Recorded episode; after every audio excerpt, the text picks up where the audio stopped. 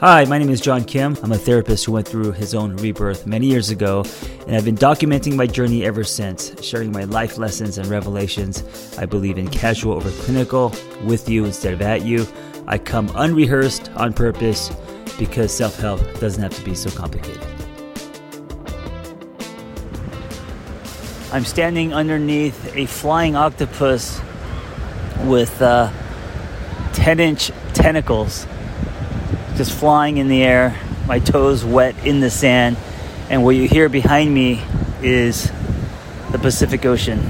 This is the beach that I used to attend all the time in high school. I mean, we would be down here every weekend. Left side of the pier, skimboarding, and of course, skimboarding because um, although I've always wanted to learn how to surf, I have this water phobia, and if a small fish grazed my shin, I would be like Jesus running on top of the water to the shore. So I got into skimboarding because I used to skate, and uh, that's where you kind of ride the shore break in. A lot of surfers would call us posers, uh, but we were we were actually really good at it. We spent hours skimboarding, and the point of the story is, while I'm here today, just watching my uh, two-year-old playing in the sand and walking up to strangers. Um, it reminded me of the days, or it reminds me of the days in high school where we'd come to the beach, spend the whole day, get exhausted, and I remember um, with my back laying out in the sun, my back just getting toasted from the sand and the breeze, the the uh, the feeling of anticipation and excitement, knowing that there was a party or an event or something to look forward to that night. And it always made me so happy. I didn't have a care in the world because there was something to look forward to. Uh, and of course, the, the beach always um, brings you calm, or at least to me, it, it calms me down. And it's a great opportunity to be really present and engaging. And I share this story because um, now, of course, uh, you you know we went to the party that night, and uh, the girl that you uh, thought had a crush on you didn't, and of course it ended up being the worst night of your life. But the simple the simplicity of the beach, skimboarding, in and out burgers, all piled into the back of a pickup truck, looking forward to a party that night, made me so happy. And I think as we grow up, we lose track of things like that, really small things, because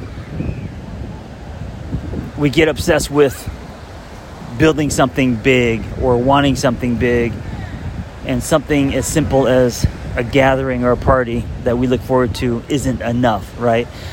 And I know there's a part of you that's like, well, John, that's because you were in high school, you grow up, and you know different things matter. Of course, I get it, but if we can produce the feeling, right, with what you have, that kind of simplicity, going back to the basics, going back to something that lights you up and something as simple as a gathering or a party or having a crush on someone and being curious about that. I mean, why can't that be life? Why does that have to just stay in the past or when you were younger? I think part of growth and evolution is actually going back to the basics. This is why I love um, Marie Kondo's message of only keeping things that bring you joy. Because as we get older, you know, it's hard for us to let go and we hoard and we collect. Um, I love that process because it simplifies things and it kind of like goes back to the basics. And as I'm sitting here now at 49, same beach that I've been to a thousand times because I grew up in LA um, it's a great reminder to go back to the basics and find joy in little things. Um, what are you looking forward to? And it doesn't have to be huge, right? It doesn't have to be the next deal, a promotion, a raise, a marriage. What are you looking forward to that isn't normally that big of a deal? But if you think about it it makes you happy. It brings you joy. What are you looking forward to that you already have? What are you looking forward to that isn't contingent on something else? on someone else's yes or no. What do you have in your life right now that lights you up? You don't have to be in high school or a kid to experience little things like that and for those things to matter and change you. I think self betterment is more about a reunion than anything else. So if you connect to parts of you that allowed yourself to look forward to things like that, maybe that would inject some hope and life wouldn't be such a grind. I get it if you're in a bad place. I get it if you have a shitty job and every day is the same shit, different day, and there's anxiety coming in everywhere. There's conflict, and maybe your relationship is rocky. Of course. But sometimes just looking forward to training your brain to look forward to the little things that, that are already in your life, whether it's a party or dinner or hanging out with your two year old on the beach. That is life. That is power filling. And that will turn your life, that will get you to live instead of just exist. And I think it's a practice. And I think it requires effort and intention. So as I'm talking to you today, I'm being very present, um, listening to the waves, seeing this scene as I'm doing a podcast on the sand at the beach that I've been to a thousand times because I grew up here, um, playing back memories of me skimboarding in the ocean. And today, what's in front of me isn't a skimboard, but it's a two year old. And uh, taking it all in, knowing that it's temporary, but also looking forward to the little things that I have in my life today.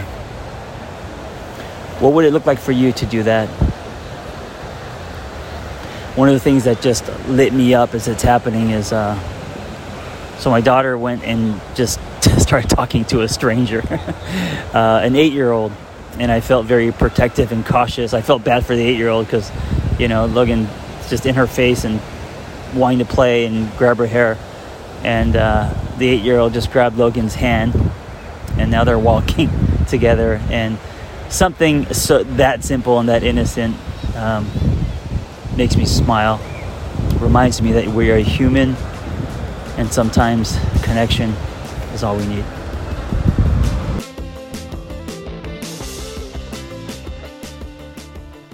Hey, if you have a passion for helping others and you want to create a more meaningful career or add to your current skill set, it's time to become a life coach with Lumia. When I became a life coach many years ago, there wasn't anything like this. So I developed this program alongside with Noelle Cordeaux, Lumia Coach Training and it's amazing. It's 100% live and online, meaningful, evidence based education, real people, real community, ICF accredited to, with 20 diverse instructors and a thriving alumni community. Go to theangrytherapist.com and click on Become a Coach and explore Lumia Coach Training. I'll see you in class.